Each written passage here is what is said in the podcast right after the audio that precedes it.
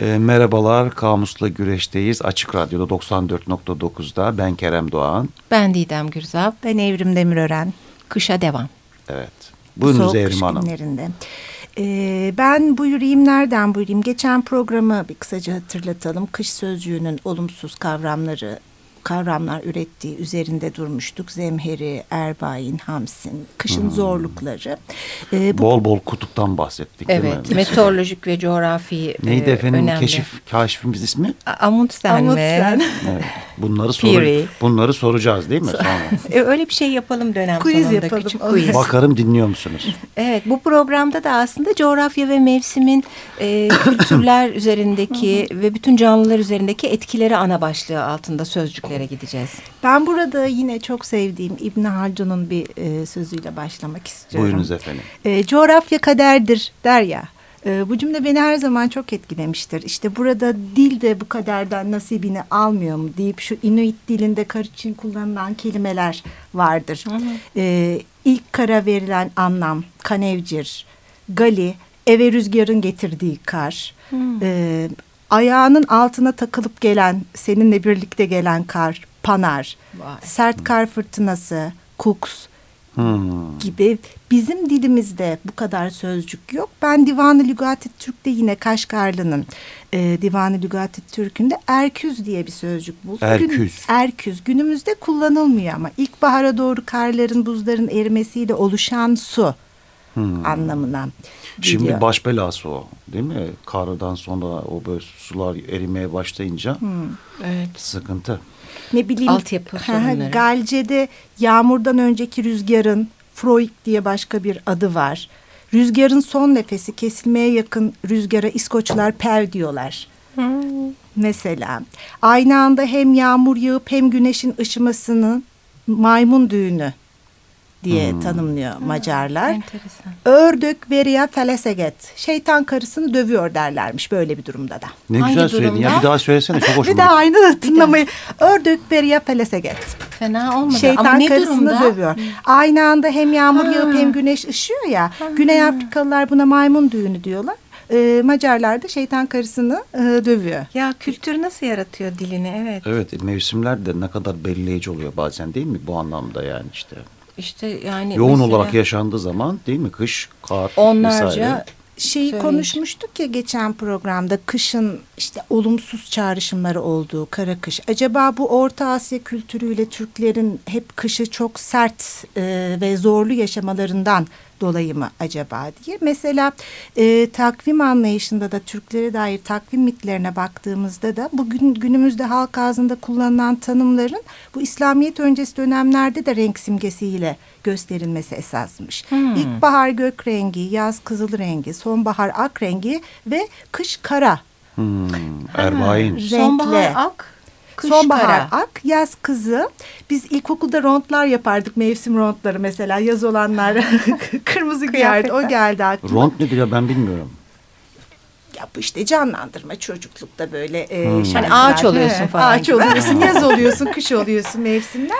E, kış halk inançları ve mitolojik düşüncede de yaşlı bir kadın olarak gösteriliyor orada. Üç oğlu var. Büyük Çile, Küçük Çile ve Boz Ay oğullarının isimleri. Bu e, bizde bir yanlış kullanım var aslında. Koca karı soğuğu diye duymuş muydunuz? Hiç? Berdül Acuz. Ha Berdül Acuz bu Acuz'un Acuze zannedilmesinden dolayı Ha, doğru. e, koca karı soğukları olarak kullanıldığı düşünülüyor. Oysa ki acuz kuyruk sokumu ya da son kısım ya e, soğuğun kuyruk sokumuna kadar hissedilmesi ya da artık soğuğun terki kuyruktan sonra terk edecek son kısmı Bahara. gibi olabilir. Bizde berdül acuze olarak çevrilmiş. Koca karı Ha. soğuğu, soğuğu denmesinin nedeni bu. Biz cehennem programı yapmıştık hatırlarsın Diner'cim. Evet. Orada da cehennem e, Norveç mitolojisinde e, soğuk, karanlık ve soğuk yer altında. Niflheim bile. Doğru Onu da hatırladım. hatırlatayım Gitmek istemedikleri şey ya, Evet, yani yani. içinde olmak istemedikleri şey olarak onu anlatmış. Bir de sende ya, e, yazlak, kışlak, yaylak. Evet aslında bizde hani e, yaylak ve kışlak e, yani kü- kültürümüzde var işte insanlar kışları kış bölgelerine, yazında işte yaylılara yaylak deniliyor. Hı hı. E, aslında bizde bu, bu durumu iyi ifade eden e, bir kitap var. Binboğalar Efsanesi Yaşar Kemal'in. Evet. E, romanın konusu yörükler. E, burada yüzlerce yıldır e, işte konar göçer olarak yaşayan yörüklerin yerleşik hayata geçerken yaşadığı sorunları anlatıyor.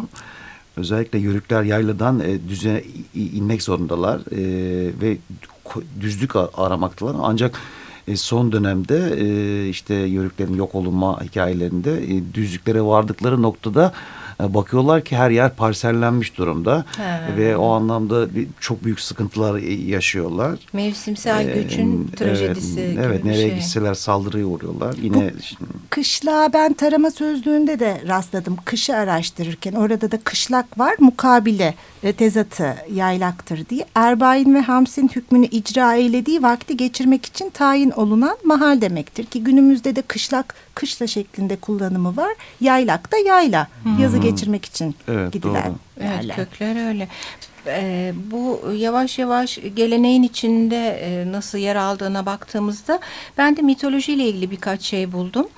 E, Cermen mitolojisinde e, bir e, kış e, e, tanrısı diyebileceğimiz bir tanrı var. Hod ya da Hödr iki adıyla geçiyor. Hödr. E, evet. E, İskandinav'da da Ulr diye iki L ile e, hmm. Bahsedilen. Bunlar tabii hep kışı çok ağır olan yerler.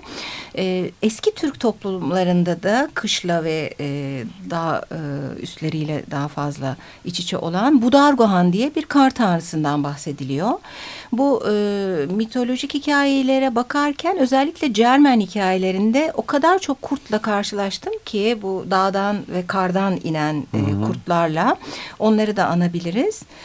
E, başka var mı Türk böyle? Türk mitolojisinde kış, hastalık, dert, bela, müşküllük, zorluk, ölüm olarak kabul edilmiş -hı. ve hatta e, Nevruz bütün bunların bitişini simgeliyor burada. İşte tabiatın yeniden canlanması, yeniden dirilişi ve bu Nevruz'da ateşten atlama, aynı zamanda bütün o kışın getirdiği belalardan, kötülüklerden arınmayı da temsil ediyor bir bakıma. Çünkü şey o kötülük ve sıkıntıyı temsil eden bütün o mücadelenin bitme anı bu. Doğru. Evet, vardığımız kelimelerden Hep, bir tanesi de mücadele değil mi? Evet, yani? mücadele. mücadele. Kış evet. şartlarıyla insanlar hakikaten mücadele ediyor. Modern Geçen hayatta da böyle de işte vardı. hazırlıklar var, mücadele var. Halk kültüründe e, bir kış cini üretmiş mesela Kara Koncolos diye. Ben bunu ha. çocukluğumda e, büyüklerimden dinlediğim masallarda duyardım. Bu Kara Koncolos kışın en soğuk zamanı bu zemherilerde ilk 12 gününde ortaya çıkıp ve insanlara zarar veren bir cin. Hmm. Vay, vay, karşılaştığı vay, vay. herkese adını nereden geliyorsun gibi sorular soruyor. Eğer cevapta kara sözcüğü geçmiyorsa tarakla vurup öldürüyormuş karşısına oh. çıkan kimseyi ve e, taraklar saklanıyor evlerde. Anadolu'nun iç kesimlerinde gayet korkutucu bulunan bir cin bu Karakoncolos. Karadeniz'de biraz daha şakacı bir cin olduğuna inanılıyor. ha, ne yapıyor acaba şaka olarak? Buyurunuz efendim, Gidem Hanım. Efendim ta tarihe geçebiliriz aslında geçin, mitolojiden. Geçin canım. Ee, şimdi ben de e, Rusya kışının e, çok etkilediği e, iki savaş e, örneği var. Biri 1812'deki e, Napolyon'un büyük başarılar sonrası Rusya'yı da alacağım diye Moskova'ya doğru gidişi. Başarılar tırnak içerisinde evet, olsun o başarılar. Evet tırnak içinde olsun o başarılar. E, sonuçta e, tam anlamıyla e, tabii kış yenmiyor belki ama kış olmasa yenilmeyecekler. Onu çok iyi anladım okurken. E, zaten Ruslar da e, Moskova'yı gözden çıkarıyorlar. E, terk ederek ve yakarak bırakıyorlar. E, Moskova'ya varıyor evet Napolyon orduları fakat barınak yok, yiyecek yok.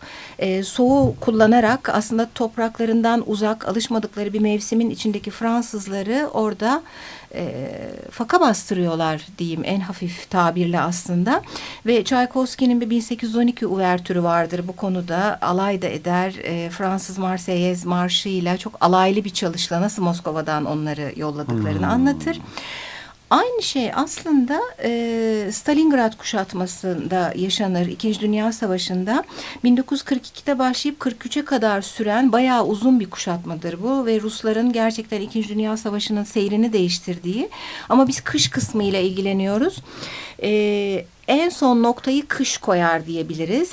Aslında 42 e, Ağustos'unda başlayan savaş 43 Şubat'ında hı hı. kışın geldiği e, çok zorlu şartlarla beraber e, Rus ordusunun burada Kızıl Ordu'yla 6. Ordu karşı karşıya. Zaten Stalingrad çok büyük bir direniş gösterir. E, neredeyse bir buçuk yıl evet. süren.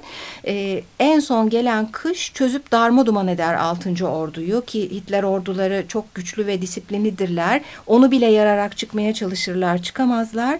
En sonunda 2 milyona yakın insanın e, öldüğü bir e, kuşatma ve savaştan bahsediyorum. Kazanan kış diyebiliriz. Evet. Buradan yok edici sözcüğüne vardık mücadeleyle evet, beraber. Bizde de var öyle bir hikaye aslında işte bizim tarihsel hafızamızda. Ee, işte 1914'te Rusya Osmanlı ordusunu savaşı işte Enver Paşa'nın işte Doğu cephesindeki e, hikayesi. İşte orada Türk Silahlı Kuvvetleri Genelkurmay e, Başkanlığı'nın baktım ben e, orada e, sitede e, 60 bin Türk 30 bin Rus ölüyor. Ancak hani Türklerin birçoğu maalesef bu Donarak. ağır soğuk hava şartlarından dolayı e, ölmek durumundalar. Yani ölmüşler yani daha doğrusu. Evet kış evet. öldürüyor gerçekten. Şimdi anemofobi ve kienofobi diye iki ha. farklı fobi var bende. Tam bu konuştuklarımızla bağlantılı hmm, aslında. Hı -hı. Ee, anemofobi havadan kaynaklanan doğal olaylardan korkuyu ifade ediyor. Bu insanlar, anemofobik insanlar, e, rüzgar, fırtına, aniden bastıran yağmur ya da kar gibi durumlarda normal bir insan tepkilerinin yerine gerçekten şiddetli ağlamak, bağırmak gibi hmm. e, şiddetli tepkiler verebiliyorlar. E, fırtına, sis, aşırı Bu, rüzgar gibi. Savaşlardan sağ çıkanların bir kısmında olabilir yani bilinç altında. Evet, kiyanofobi de kar fobisine ifade ediyor. Kienofobi. Geçmiş. E o zaman bir Müzik şarkı arası, arası verelim. verelim. Madem o kadar fobik durumlardan bahsettik değil mi? Geçen haftaki gibi Vivaldi'ye devam ediyoruz. Gene mevsimler kıştan üçüncü bölüm Allegro'yu dinliyoruz.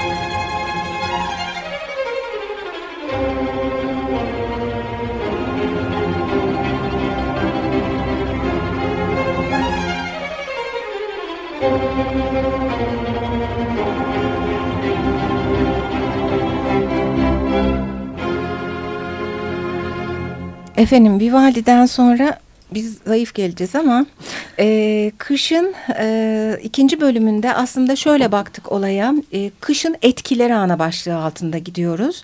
E, bütün canlılar üzerindeki etkileri bir fiziksel etkiler var.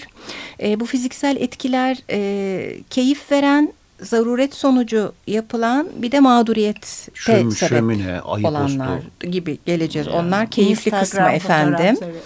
Ee, ikinci başlık e, psikolojik etkileri. Bu biraz da modern yaşamın insan üzerindeki etkileri gibi.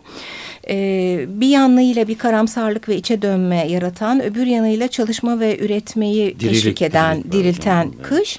Ee, diğer etkilerde tabii hayvanlar üzerindeki etkileri ya da o e, kışın etkileriyle e, o, oluşmuş onunla işte bütün e, yapıları ortaya çıkmış olan hayvanlar.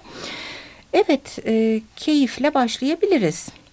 Kayakla ilgili bir kayakçı aileden gelen Evrim Hanım. Ee, ben e, kayakla ilgilere bak. Kayak her şeyden önce sözcüğün türetilmesi kaygak olarak bu gakkek ekiyle e, türetilmiş bir sözcük. E, Kayak Federasyonu'nun sayfasına baktığımda da eski Türklerde çana olarak bilinirmiş kayak. Ne, ne olarak? Çana. Çana. Ee, bir spor e, aracı değil, Baykal Gölü çevresinde karda yürüme aracı olarak kullanılmış ve göçlerle İskandinav ülkelerine ulaşmış. Avrupa'da da 18. yüzyıldan sonra yaygınlaşmaya başlamış.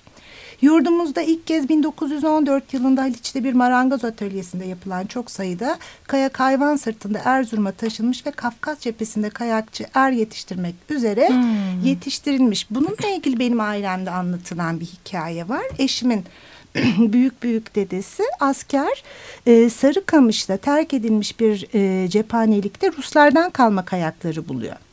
Ve o kayakları işte kendi taburundaki askerlerin eğitiminde kullanıyor, ulaşımlarında kullanıyor ve kayak yapan o askerlerin manevra kabiliyetlerinin falan daha çok geliştiğini fark ediyor. Bu askeri eğitim amaçlı kullanılan kayaklar daha sonra Galatasaray Lisesi'nin Fransız öğretmenleri tarafından bunun bir spor olduğu fark edilince artık e, günümüzdeki kayak sporuna zemin hazırlayan m, kayak ihtisas alanı oluşmaya başlamış. Anladım. İlginç bir hikayeymiş. Evet, e, bu keyif başlığı altında spor olarak buz patenleri falan bizim toplumun bir ara televizyonda sürekli izlediği. E, onun dışında söylediği Kerem'in bu şömine, e, çeşitli kış oyunları, Ayı- e, ayı postu. yemekler, evet Vicdansız insanlar yani. O, İnsan- o insanın- ayrı bir yanı, evet. Paten aslında şey e, spor olarak bizim çocukluğumuzun en büyük eğlencesiydi televizyonda TRT'de saatlerce izlerdik.